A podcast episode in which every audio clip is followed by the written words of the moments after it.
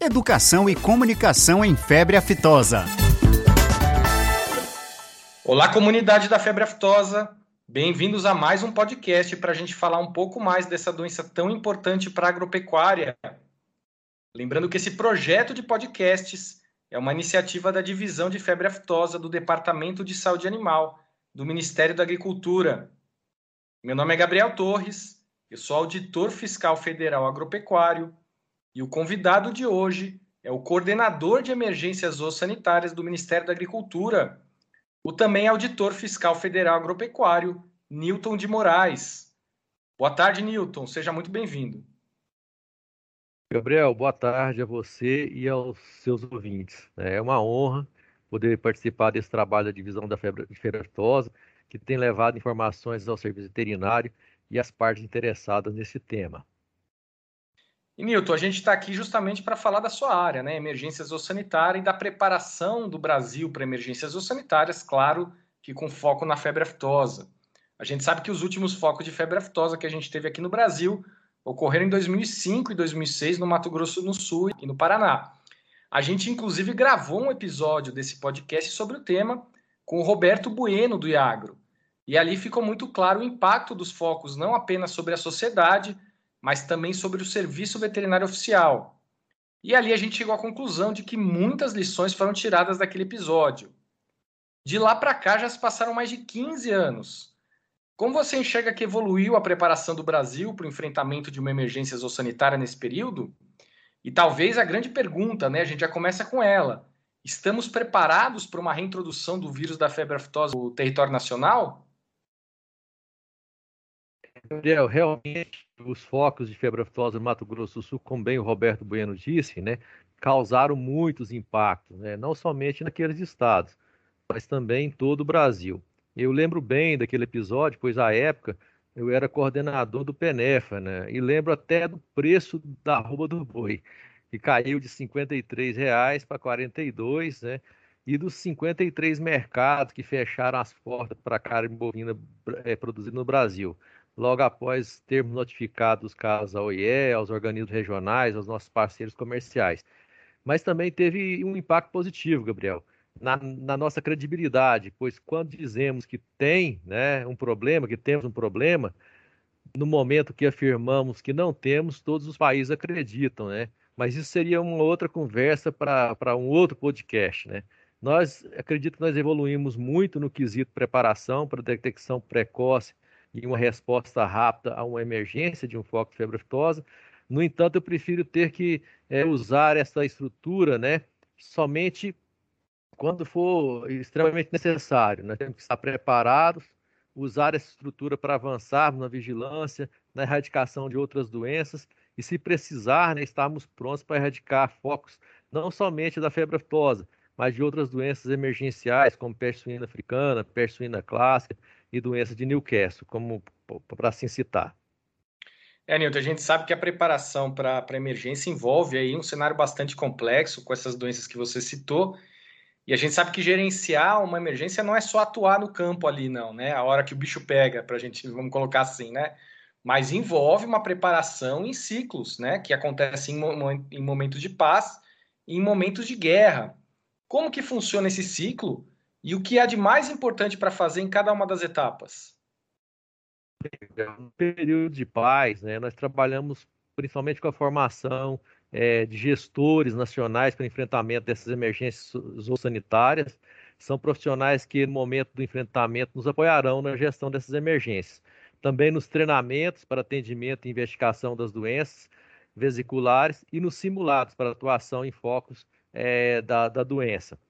Você sabe que, que, em cada unidade da federação há um grupo né, de, de, de profissionais dos serviços veterinários estaduais e das superintendências federais de agricultura que são treinados e preparados para atuação nessas emergências sanitárias. E a gente tem tentado agora padronizar esse nome, né, utilizando o nome de Grupo Estadual de Emergências Sanitárias, era o que a, sempre falava em GEAS, né? Então, tá, tá querendo cunhar esse nome. Então, é o GES, né, o Grupo Estadual de Emergências Sanitárias. Pois é, Newton. E aí, lembrando um pouquinho também, puxando um pouquinho também da história, né? a gente teve durante muito tempo o Plano de Ação Volume 1, publicado aí desde 2009, né? E esse era um documento base para ações em caso de suspeita de febre aftosa. Mas recentemente houve uma série de mudanças e uma evolução, não só da base normativa, mas também da, das diretrizes e publicação, e publicação de novas é, legislações e novos manuais. E dentro desse contexto, o Plano de Ação Volume 1 foi substituído pelo Manual de Investigação de Doenças Vesiculares. E o que um dia a gente pensou que seria o Plano de Ação Volume 2 se tornou o Plano de Contingência para Febre Aftosa, nível estático e operacional, é, que foi elaborado inclusive pela sua coordenação, né, pela SES, e que está vigente desde 2020. E aí eu queria saber, Nilton, como que se deu o desenvolvimento desse novo plano de contingência? É, essa revisão se baseou em que métodos, em que princípios e como se darão futuras atualizações do plano? A base do plano de contingência para a febre aftosa foi um documento do plano aftosa, que a gente é, usava né, é, na atuação dos focos dessa doença, mas com a experiência do Brasil nos focos que nós enfrentamos desde 1998, né, e lembrando bem que nós erradicamos de lá para cá todos esses focos, né, é, e utilizamos a, o sacrifício sanitário utilizando esse, esse documento.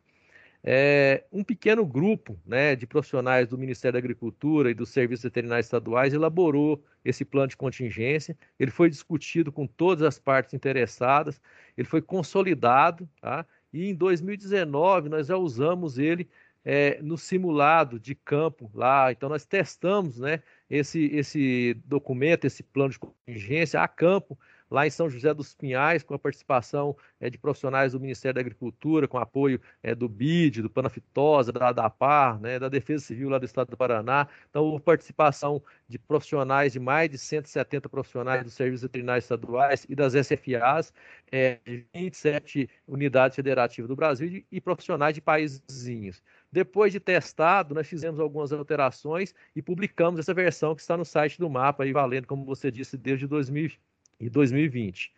O plano de contingência né, para a febre aftosa está alinhado, Gabriel, com o que há de mais atual no enfrentamento de emergência. Utilizamos o sistema de comando de incidentes, prevemos a atuação de todos os componentes do Sistema Nacional de Emergência Agropecuária, do Cineagro, mas também, como eu disse para você, é um tema que poderia até é, dar um outro podcast, a gente poderia discutir isso em outro podcast se, se houver interesse.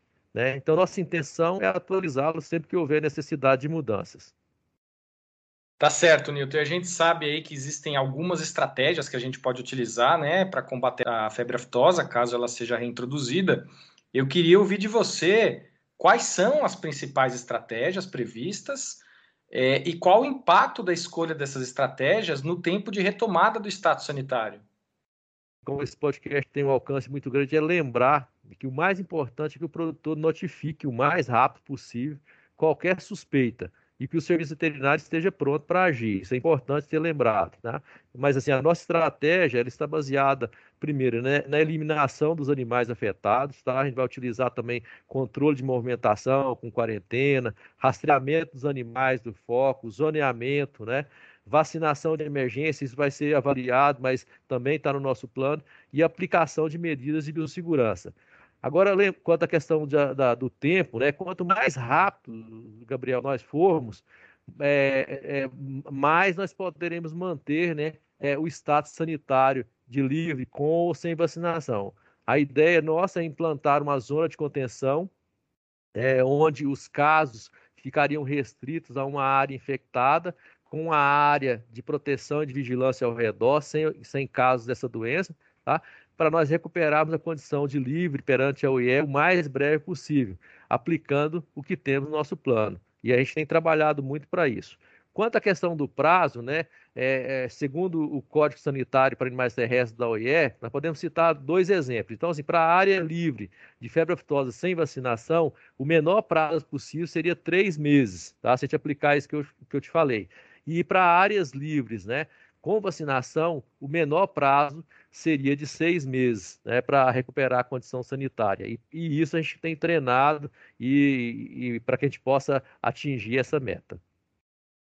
Tá certo, Nilton. Você comentou um pouquinho sobre o treinamento que a gente fez no Paraná, né? Eu estive lá, acho que foi um momento muito importante de capacitação dos colegas do, dos serviços estaduais e da SFA, mas eu queria que você se aprofundasse um pouquinho mais nesse tema, né? Como é que anda essa questão da capacitação do serviço para atuação em focos, né?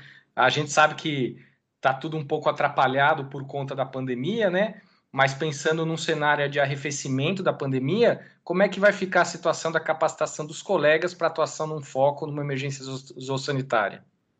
Uma né, é o atendimento a, a, investigação das doenças vesiculares é o grupo que você coordena aí com o grupo da febre aftosa, colegas do Serviço Veterinário Estaduais, né, do, do, do Laboratório Federal Agropecuário, né, vários colegas que atuam. Então, seria esse primeiro seria para atendimento é, a, a, a, investigação de doenças vesiculares. O segundo que eu te disse é a formação de gestores para atuação em emergência agropecuária, que é um grupo seleto que nos apoia né, na, quando houver algum problema e, nesses simulados. E o terceiro seriam os simulados para atuação em foco de febre aftosa. Durante a pandemia a gente não parou, né? a gente fez alguns treinamentos, você mesmo é, é, coordenou vários aí, né, de, desse atendimento à investigação de doenças vesiculares, via online, nós fizemos também um treinamento é, online lá em Santa Catarina, né, com apoio de Santa Catarina, da, da, das partes interessadas lá de Santa Catarina, do setor privado, então a gente fez o treinamento, a gente não parou e para esse ano a gente está pensando em continuar, nós temos previsto dois simulados para esse ano, é, um, um, no Mato Grosso e o outro lá em Santa Catarina. Então a gente quer, né, é, é, continuar fazendo isso e continuar preparando o serviço veterinário e tomara que a gente não utilize isso, né? A gente deve estar preparado é, é, e por isso que a gente vem sempre fazendo esses simulados. É, Nito, e, e aí mais uma pergunta aqui que eu acho que seria interessante você trazer para a gente, né? Diante dessa experiência sua em focos e em treinamento, quais você ainda identifica como os grandes gargalos para a atuação do serviço veterinário oficial num possível foco de febre aftosa? O que, que a gente ainda precisa avançar? No que, que a gente precisa melhorar? Eu acredito que o Brasil ele está preparado para atuar. Como eu disse, a gente nos últimos focos, né, desde 1998, nós temos erradicado e recuperado o status, mesmo em área que não era livre de febre aftosa, como é exemplo lá do, do Pará, né, lá nós sacrificamos animais lá, é, e, e, recuperamos né, a, a, assim, mesma situação nacional que tinha na época, não tinha reconhecimento internacional ainda, mas eu acredito que o Brasil está preparado para atuar, né, caso venha ocorrer um, um, um, foco de febre aftosa, né, ou qualquer outra emergência zoossanitária. Mas sempre nós podemos melhorar. Por exemplo, agora nós estamos buscando um sistema informatizado né, para uso é, offline e online, é, para ser utilizado em smartphones para melhorar a captação dos dados e informações durante uma emergência sanitária. Então, a gente sempre está né, tá buscando melhorar. Tá certo, Nito. E para a gente encerrar nosso papo aqui, né, já que o nosso tempo é curto, a gente fala muito da atuação do serviço veterinário no foco de febre aftosa, né? Acaba sendo esse é o nosso foco, mas eu queria saber de você o seguinte: a iniciativa privada também tem um papel nisso aí? E se tem, qual seria o papel da iniciativa privada nesse contexto? Né, a iniciativa privada tem um papel importante na, na, preparação, tá? no aporte de recursos, principalmente através dos fundos privados. É importante que a iniciativa privada, as partes interessadas estejam atuando nesse, nesse, nesse momento. Né? É, mas também nós prevemos no plano de contingência de febre aftosa a atuação e a representação do setor privado, juntamente com representantes estaduais, municipais, representantes da Defesa Civil e das Forças Armadas, formando né, o núcleo de apoio operacional junto à coordenação é, geral do centro de operações, no caso de uma emergência zoossanitária é, que pode ocorrer. Tá certo, Nilton. Eu queria agradecer então a sua participação aqui no podcast. Como eu falei, nosso tempo é curto, é uma pena, porque daria para a gente passar um dia aqui falando sobre preparação de emergência, né? Aliás, a SES oferece cursos de vários dias, né, para preparar gestores de emergência. Então é um assunto muito mais amplo e complexo do que isso, mas a gente não pode se estender. Eu queria agradecer aí por você partilhar a sua experiência, o seu conhecimento é, e já deixar o convite aí de uma próxima oportunidade de você é, participar com a gente e trazer um pouquinho mais aí da sua experiência na área de febre aftosa. Até lá, um grande abraço e até a próxima. Um abraço, Gabriel. Boa tarde. Educação e comunicação em febre aftosa.